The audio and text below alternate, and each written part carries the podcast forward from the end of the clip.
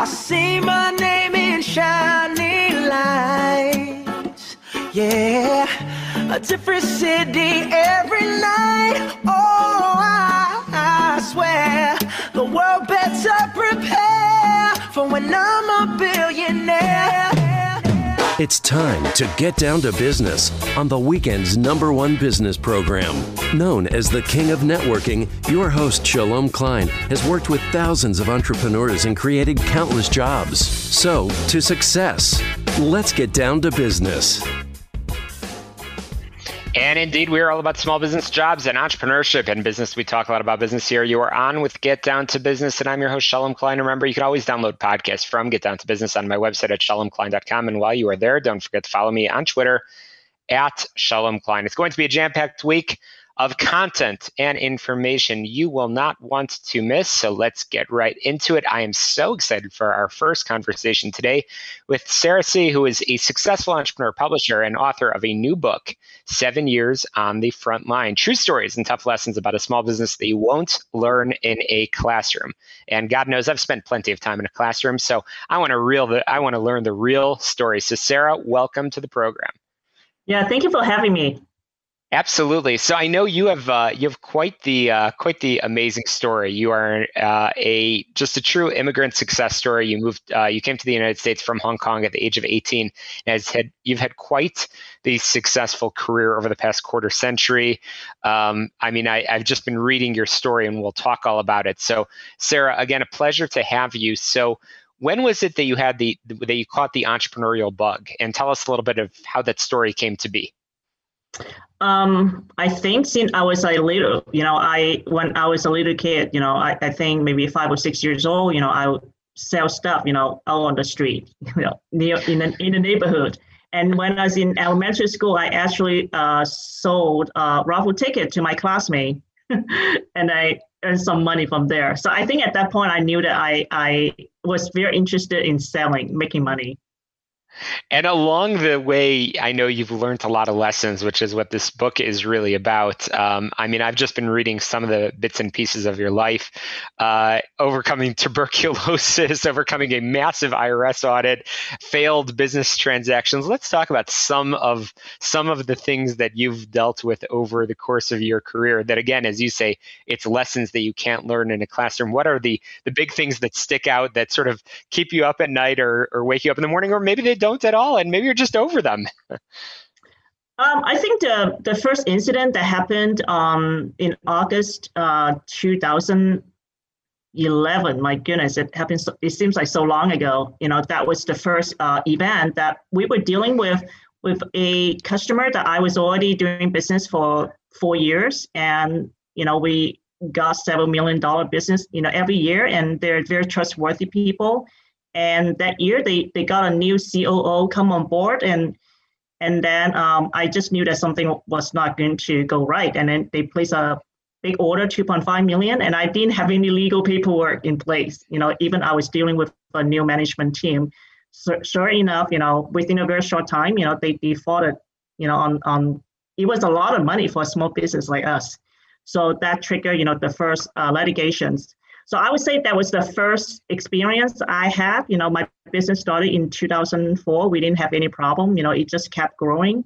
And, you know, by the third year, we were already doing $5 million business. And um, sure, in 2011, when that thing erupted, you know, it just like really threw me off. But definitely, Absolutely. I learned a lot of lessons a lot of lessons. So we're and we're going to talk about some of the identities that you have. I know being an immigrant, being a woman um, in small business, um, frankly, uh, dealing with some of the racism and anti-China sentiments um, that uh, I, I, know you you probably have uh, have seen and, and have possibly even experienced as an immigrant from from Hong Kong. So I want to break all those pieces apart. But uh, first, you just mentioned legal as an example. So a takeaway for our small business owners that are listening um, this evening as this uh, as this program airs. What's the takeaway for a small business owner? What should they do to make sure that they spend the right amount of money on legal protection, but don't go overboard? Um, I would say, you know, you uh, make sure you have everything in writing. You have, you know, not, you know, not all businesses are good business. You just need to find the right um, clientele who are trustworthy and the relationships healthy, mutually you know beneficial. I would say you know the first step you know you you need to really identify and qualify the right customers for your company, and those yeah, is going to help your company grow in, instead of driving you crazy. So I know you've learned those lessons from uh, from trusting a handshake deal and then uh, seeing uh, seeing how that went. So you're giving the advice to make sure people don't have to go through those same uh, pitfalls, trials, and tribulations. But launching and running a small business is a challenge um, on uh, just any day of the week. It doesn't matter what line of work you're in. So continuing on the theme of again practical lessons learned. What are some of the things that you've seen the unexpected surprises, both for the good and bad in running a small business? Um, I would say for for the most part, you know, it, you know, my company. This is the um, my goodness, the the 17th years. You know, it, it's just getting a lot a lot more fun because I think you know being able to go through the seven years, I learned a lot lessons. I am able to really not making the same mistake I used. So I would say, you know, delegation is a big part. You know, I'm a visionary, you know, like a lot of entrepreneurs, they're visionary. You know, they started something from nothing. So I think we really need to focus on something that we're really good at when we delegate uh, the task, you know, to to able employees. You know, find really trustworthy suppliers, vendors, partners, and employees to support you along the way. So that's my formula, you know, that you know that I've been using for the past years. You know, I'm just experienced tremendous success, you know, and fulfillment, you know, in what I do in my business. Well, congratulations on that success. Again, I'm chatting with the author of Seven Years on the Front Line True Stories and Tough Lessons about a Small Business That You Won't Learn in a Classroom. But I find that ironic because you say not in a classroom, but you are the uh, the true success story. You again, you uh, you came from Hong Kong to the United States at the age of 18, went to college here, attended law school, earned an MBA in business, so lots of classroom time. So you're saying that the real experience was uh, was not in the classroom environment; it was more on on Main Street. Um, yeah, I, I would say, um, yeah, a lot of things. You know, now I'm do I'm a mentor at a university. You know, a lot of students that I am mentoring, they they're surprised that the thing I'm teaching them, they don't learn it in a classroom in the MBA program. So I think being able to discern people is a big thing. You know, in business. Um, it is being able to to you know, as I said earlier, identify and qualify the right customer and partnership. You know, because those people uh, that you find the right people are those who are going to help you succeed in life and along the way in your business and also in your personal life because the more they help you the business financially you the more you prosper then it really free you up to do things that you truly enjoy that's for sure. And mentorship is so important. That's definitely advice that I think is so important and relevant for all of our listeners, regardless of how big or how small your business is, or whether you're even in business. Make sure you find a mentor and somebody that can support you. So, as we're uh, starting to come to the conclusion in our conversation, uh, again, we mentioned several times obviously, female, small business owner, and immigrant how do any of those identities um, either uh, sort of prop you up for success? Or have you encountered any bias or challenges um, because of being a female immigrant in small business? Uh, yeah, I mean, like not until the episode in 2012, you know, that a New York company came to me and for a very unique book project for an airline, and he made a remark, you know, telling me to go back to China. I, I was like very shocked because part to that, I didn't have any experience, you know, and you know, people ridicule me like this. But I did find, you know, I'm in the publishing printing industry, you know, is male dominant industry. I had to work extra, extra hard to prove myself that I'm able and I'm capable. But because my company had been around for 18 years, now I have established a reputation in the industry doing what I do, you know, very unique uh, publications. Yeah, that's that's it's awesome. You've overcome um, those challenges, and um, you're setting the standard, frankly. So, um, Sarah, you've you've shared so much with us. Again, the author of the book Seven Years on the Front Lines: True Stories and Tough Lessons about a Small Business That You Won't Learn in a Classroom. Um, and I know you you're pretty honest in the book, and you share some real experiences. So, how can people learn more about you and uh, pick up a copy of the book? Yeah, they can uh, visit my website, Sarah, S A R A H, uh, middle initial Y is Yvonne, and T for Tom, S for Sam, E for Edward, and dot com. And you know, you can go to uh, the store webpage, purchase my book. If you type the code F A I T H, Faith, uh, you're going to get free shipping. That's awesome. Sarah, thank you so much. And I know that you're so passionate about mentoring students, teaching people about the art of self-publishing, and especially dedicated to uh, to teaching um, those in particular. I know that you say our first-time authors, school administrators, teachers, police officers, and teenagers. And I know you're a frequent speaker, so I encourage all of our listeners to get in touch with you. Sarah Y tse.com. Sarah, thank you so much. And uh, we're going to squeeze in a quick break and more small business jobs and entrepreneurship when we return after this quick commercial break. Be sure to get on my website, shalomklein.com, and be sure to check out our sponsors, chicagosignaturelimo.com and healthplanchicago.com. We'll be right back.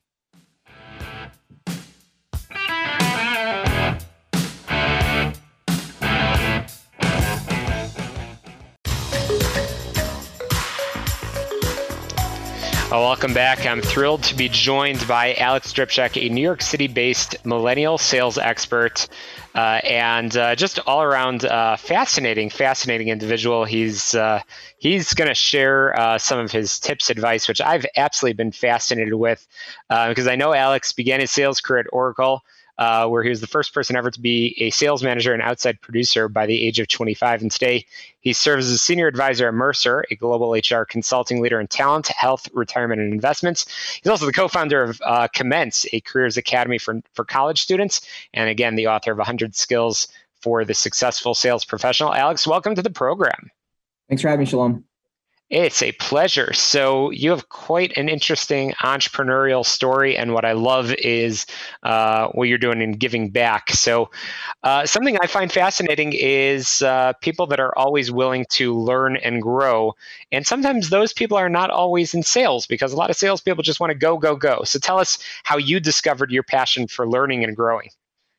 Yeah, absolutely. So, I think it was a combination of different things. For me, it was being at Oracle and I always kind of just was.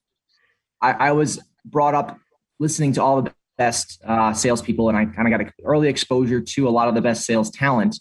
And as I transitioned into Mercer, there's a whole different sales process. So whereas at Oracle was much more formulaic, people would go out to three, five, seven different vendors and pick the best one.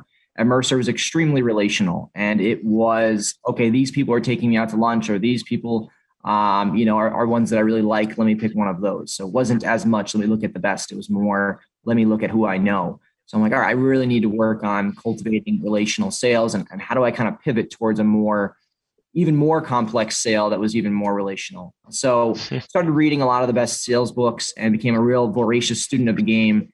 And it just became, I read 27 books and I said, hey, a lot of these books are fantastic, but they're much more methodical or procedural uh, wouldn't it be great if people just kind of pulled things out and curated and collated the skills that you're going to need in order to be successful in sales to kind of help the next generation? That's huge. And uh, Alex, uh, we won't have time to talk about all uh, 100 uh, tips over here, but uh, you certainly have learned a thing or two. So, what are some of the six skill sets in sales, and how do you know when you shine or, frankly, when you suck? Yeah, it's a jam packed question. I kind of broke it out into six categories of the 100 skills. So you had kind of your internal developments, like how are you progressing, uh, making sure that you're prepared and keeping your team involved, uh, meeting effectiveness. So, how do you really make sure you're making the most of that meeting?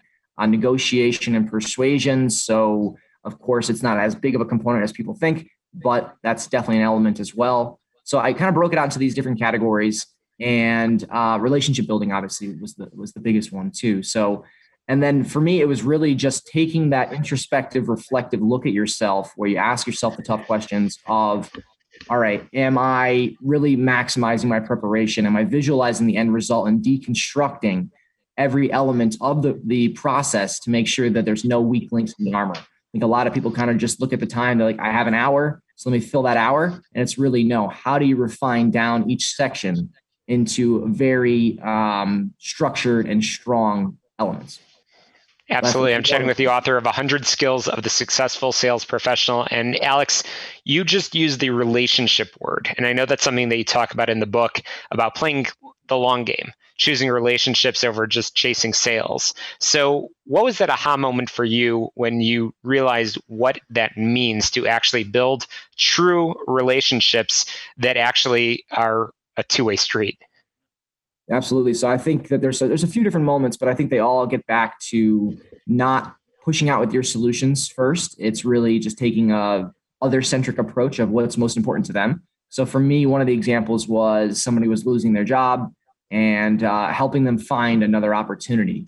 And then just you know the, the whole basis of the relationship changed. It was an email every once in a while became phone calls and text messages and thank yous and just kind of this indebtedness. So I think that when you can really do something for somebody else and it's something that they are really living and breathing in every day rather than you trying to push your solution and find a fit that's where you really um, transcend the relationship and along the way, I'm sure you have seen a thing or two in sales. The uh, I think you call the cringe-worthy uh, buzzwords that might be out there in sales. Mm-hmm. So I'm not going to ask you to repeat them because they're cringe-worthy for a reason. What are some of the things that for the entrepreneurs that are tuning in uh, to the program that I mean, I believe that every entrepreneur is in sales, meaning that they are in relationship building. What are some of the things that you've seen that that has worked? Some of the te- practical techniques uh, that you'd like to see our listeners put into practice this week. For, for relationship, I think it, I think it stems from what I was talking about earlier. Is, is focusing on what other people find important and how can you help drive what's going to make them a personal and professional success. What are their KPIs? What are their metrics that matter? Starting from there and seeing how you can help. And maybe you're introducing a client to them. Um, maybe you are helping spread the word for them organically on LinkedIn or through other different mediums. But it's really starting with them before starting with yourself. Mm-hmm, absolutely. And um, are there any specific tools that you've uh, seen uh, utilized? Uh, I mean, LinkedIn, obviously, that that's an easy one. But any particular networking uh, techniques that that you've seen that has worked that has helped you open doors that as you keep saying has helped you build real meaningful professional relationships. As far as additional platforms are concerned it's usually trying to find the ways to get in person. Uh, so different events i would say are really key but not trying to really be a sponsor. I think that going as an attendee you kind of get to people meet people in their authentic self with their guard down. And uh, if people ask you what you do, you obviously you, you be upfront about what you do. But I think when you're meeting people as a peer, they're more willing to connect with you rather than, you know, wearing the suit and being on stage. There are different connotations of that. So it really depends on what you're trying to get at. But I think if you're trying to really get out there and build these relationships and find authentic avenues to do so, I think going to an attendee and, and kind of just absorbing the information and meeting as many people as you can organically uh, is the way to do it changing gears for a moment, I, I mentioned that uh, you uh, and I believe you have a couple of uh, of uh, partners in this. Uh, you've launched Commence Your Career, um, which I found fascinating. And on the website, it says your dorm room to boardroom action plan, which is absolutely awesome. And it's one of the things that you talk about in the book of hard skills. I think you say set the floor, um, but soft skills uh, break the ceiling, which is awesome. So, what's your advice for those that might be tuning in that are might be in college, you know, studying, getting ready to get their career off the ground. Do these same skills that you've been talking about, Alex, apply in the call it in the job search, but in the professional uh, search, which is might be a little different than sales? Absolutely. I think that Daniel Pink talks about this in his book, To Sell is Human, but it's about 80% of jobs have some kind of component of persuasion or negotiation or just trying to get somebody from one side of the coin to the other. So, how do you get people to see your perspective? So, I think these skills definitely apply, but my advice really to college students would be to take less of a transactional approach. I think a lot of people like, I need to find a job. So I'm going to reach out to people that can get me a job. When you're reaching out for advice, recommendations, insights, uh, that's where you're able to build, again, that authentic, organic relationship where people are going to want to help you. And you can build that mentor, that sponsor, that coach, rather than just somebody, hey, can you get me a job? Because no one wants that kind of approach. So I think that's really key. I think following up with people, it's a it's a very easy one, but a lot of students are like, "Oh, thanks for the advice," and then you never hear from them again. So just kind of you know, here are the three things I'm doing to implement the advice you gave me uh, is is is really crucial. So I think that those are two really huge elements for, for students to absorb. Yeah, follow up is so important, and I've seen that over and over and over again as I've spent time um, meeting with folks. Is have a great conversation. I'm truly, I think that most people that are networking are truly want to help, but you've got to make it easy on people to to allow them to help you. Of make sure that you're preparing them. I mean, I believe that business cards are for everybody, whether you're in business or whether you're looking for a job. Make it easy for people to follow up, to to give you the connections, the contacts, and so on. So follow up is important. Time management is important. Contact management is important. And all of these things you can and should be doing, frankly, even before you're ready for your first job, is uh, you know set set the the foundation um, for success, which is huge. All so again, we talk about in the program, Shalom. Well, Literally. Well, like, people need to get on your website, commenceyourcareer.com. They need to pick up a copy of the book, 100, uh, 100 Skills. So on that note, as we're uh, quickly running uh, out of time over here, Alex Dripchak, you're, uh, you're, you're a true uh, mentor and professional. How can people get in touch, touch with you and pick up a copy of the book? So yeah, you can get a copy of the book on um, Amazon, Barnes and Noble, Business Expert Press is the publisher. But I have a 100salesskills.com where you can find the book as well as some articles that go along with the book. Uh, you can message me on LinkedIn, Alex Dripchak. Of course, we're also on Commence and Are You Workforce Ready on Instagram. So a few different. Oh, awesome. Absolutely. Alex, thank you so much for joining us. And uh, be sure to come back and share some more of your advice expertise. I have a feeling that there will be uh, probably 100 more uh, tips and advice probably coming in a future book, too. So stay in touch, my friend. I appreciate it. We're going to squeeze in a quick break, headlines, uh, and more small business jobs and entrepreneurship when we return. Be sure to check out our sponsors, ChicagoSignatureLimo.com and HealthPlanChicago.com. We'll be right back.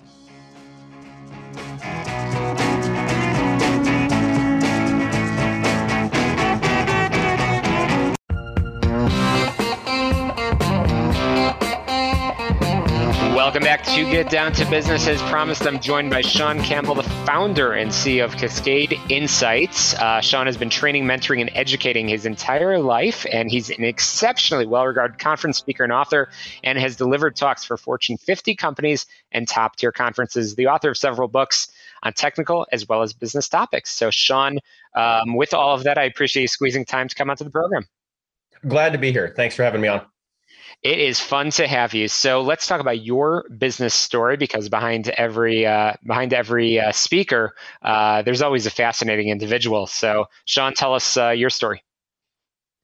Well, in terms of business ownership, um, I ended up becoming a business owner um, just because I love to teach and I love to learn. Uh, you know, I had no plans to become a business owner when I was um, going out of college. I wanted to be a college professor uh, that was my plan. And I ended up uh, going out and becoming an independent trainer. And then that led to a business that was doing business with Microsoft.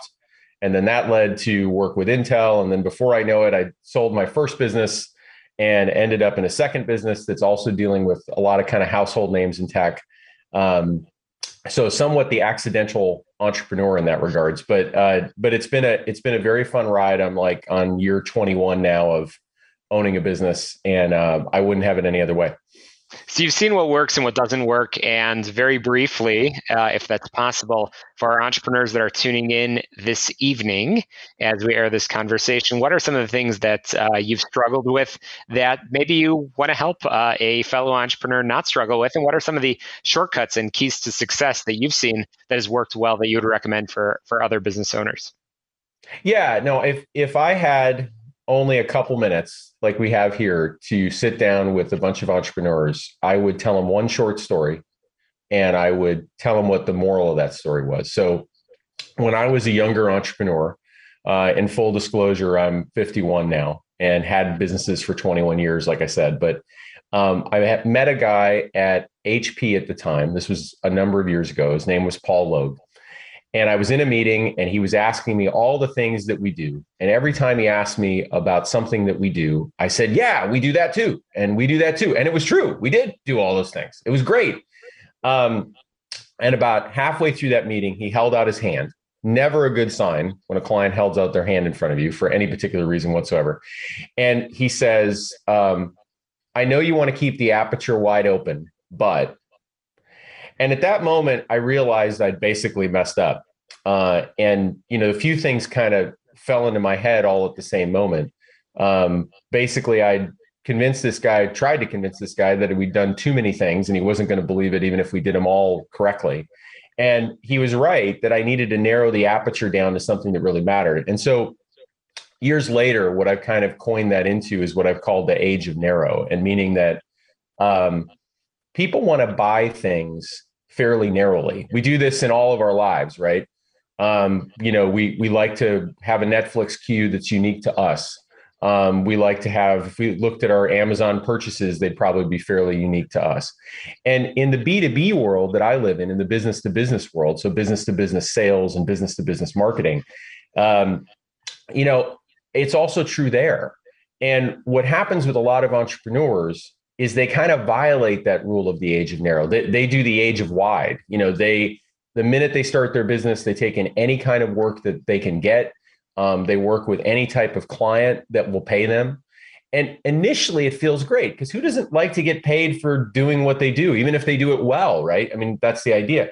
And but what happens is you just start to lose focus, and so um, a lot of things become harder. It becomes harder to get the next client because uh, they look at what you've done in the past and you've done it for a whole bunch of different people, and they can't see that you've centered on one thing to be good at um, it becomes harder from a marketing standpoint because when you try to message to the world, well, now you're messaging to like not a particular type of client or a particular type of problem that you solve. You're messaging to maybe tens or hundreds of different types of problems that you solve, right? And really, what this comes down to is a degree of kind of courage from the entrepreneur standpoint. Um, you have to be willing to say no to certain types of business when you start you just have to.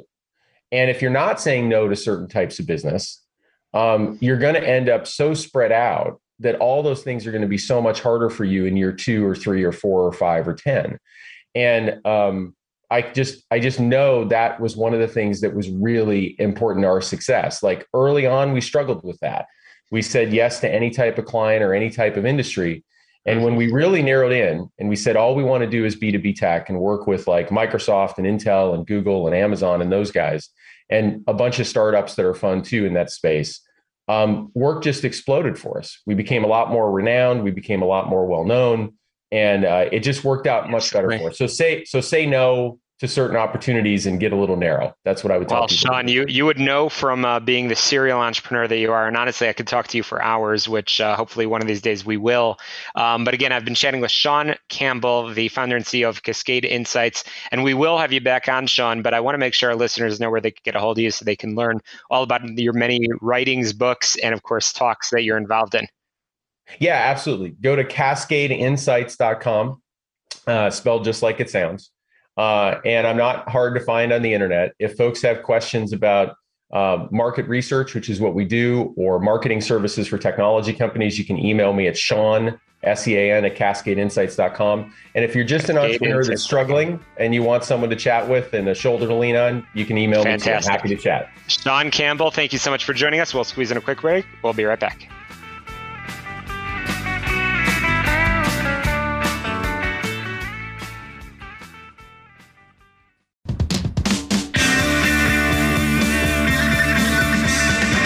Welcome back to Get Down to Business, the show all about small business jobs and entrepreneurship. Check out my website, shalomklein.com. That's where you can download podcasts from the past eight plus years. of shows, again, all about small business jobs and entrepreneurship, which is exactly what my next guest, Sean Dowdell, is all about. He's known as the Tattooed Millionaire, which was also the title of his first book in 2017 and I say that intentionally, first book, um, because in addition to his role as founder and CEO of Club Tattoo, he's a drummer. He's also a frequent speaker um, all over on media. And uh, together, uh, Sean and his wonderful wife, uh, Thora, have uh, authored a new book called Brand Renegades Our, Our Fearless Path from Startup to Global Brand. So, Sean, welcome to the program. Thank you so much for having me on. It's fun to have you. So, uh, I have to assume that you're called uh, the tattooed millionaire for a reason, um, even though we're having this conversation on the radio um, and we can't, uh, well, I can see you, but our listeners can't. Tell us a little bit about yourself and your story. So, my story is uh, a lengthy one. I wrote my first book in 2017 entitled The Tattooed Millionaire. And basically, that was a book based on my entrepreneurial path, uh, based back into my teenage years uh, the mentors and the influences that I had in my life that helped mold and shape my business mind. And then I opened up my first business my, my first true brick and mortar business called Club Tattoo in 1995. Uh, it went on to be very, very successful. Currently, we have six studios. They're luxury tattoo and piercing studios in this uh, Las Vegas market uh, on the strip and the casinos there. And then uh, we have three in Arizona. It's, it's a very upscale, uh, very art gallery type feel of tattoo and piercing studios. We sell a lot of gold, a lot of diamonds. Uh, and then the business just got really successful. As I said, wrote my first book in 2017 and then we just wrote our second book called Brand Renegades. Uh, my wife and I uh, did that together. It came out last month uh, 2021. And that is our story and our thought process of how we approach business and our entrepreneurial mindset. And uh, we thought we would just share with others and give people um, I'm not sure I would say advice, but give people our strategies and the way that we think and approach different uh, problems within our company. And maybe they can u- utilize some of those um, processes and, and, approaches in their business because I, I, believe there's a lot of processes, I guess, that, sure. that we that we utilize in different arenas all the time. And I think so. So, Sean, I have to ask. Um, one of the things that uh, I find fascinating about you from um, looking into you quite a bit uh, prior to this conversation is that you are a branding guy, which explains why the title of the book is called Brand Renegades. Um, but but when was the aha moment for you that you're not just working in the business, but you're working on the business, that you're actually building a brand and you're building an identity that's larger than just a, a luxury tattoo or piercing experience. I read a lot, and uh, that concept, I'm not sure where I got the concept of working in instead of on the business came from. Uh, my wife utilizes that term a lot. But we started to analyze the diminishing returns of our of our efforts in certain areas. Um, as much as I like to process body jewelry and look at body jewelry and put it into our cases, it, it starts to come with diminishing returns. Is that the best way to utilize my time? And are we getting a higher ROI on that time if I invested in that arena? Sometimes I do things just because I love to do it, and there is no ROI on it, which is fine. I have no issue with that. But it, but you do have to uh, realize your responsibility as a leader is that to maximize your efforts to give your company its biggest ROI. And I'm not talking about just financially, I'm talking about the way it's presented, the aesthetic, the customer experience, and your employees' experience within your company. All those things really matter. And we, I don't know that I had an aha moment. I think it was developed just over many years. The more we analyze, the more we realize uh, what we can improve upon. Sure. And we're talking a lot about your recent experiences. Uh, again, your first book, 2017, and you've been on a roll, again, speaking all over the place. But when was that moment um, that you felt that you discovered your, your your niche and what advice do you have for fellow entrepreneurs that might be tuning in in terms of how to discover what you do well and how to build that into a business Oh wow. Okay, that's a that's a, a long answer, but I'll I'll make it short as as short as I can. So I would say in the mid 2000s we started to realize that we were trying to service everybody, and that was an unrealistic expectation that we could make all areas of the market uh, content with what we were offering. So we realized we started to ask our clients who they were, where they lived, how old they were, what sex they were, uh, how often they get tattooed or pierced. What would they like to see us change about our business? And we started to realize that the core of our business wasn't who we thought they were. We realized we had about a 60% female clientele that wanted an upscale, safer experience. So we started to slowly shift our, our business model to service that. And once we did, we we, we, we would spend 10% more energy, time, and money on servicing that niche, and we would see a 35% return growth on our bottom line. So we're like, whoa, we have something here. And, and once we started to really dive into that, we realized we are a luxury, high end, upscale service model. We had to completely separate ourselves from the, the price point, the lower price point, and trying to service the, the, the entry to our market clientele. And once we did that, we doubled our bottom line. We made the client experience easier, easier and, and we, the clients really understood what they were going to get and what they were to expect before they walked into the door. We, we designed a completely different business model based on that. That's huge, and my mentor would say it's the uh, the vital few, um, which is really important. So again, I'm chatting with Sean Dowdle, the uh, the tattooed millionaire, um, and the author of Brand Renegades: Our Fearless Path from Startup to Global Brand. We're going to squeeze in a quick break, and we'll continue our conversation just a moment here and get down to business.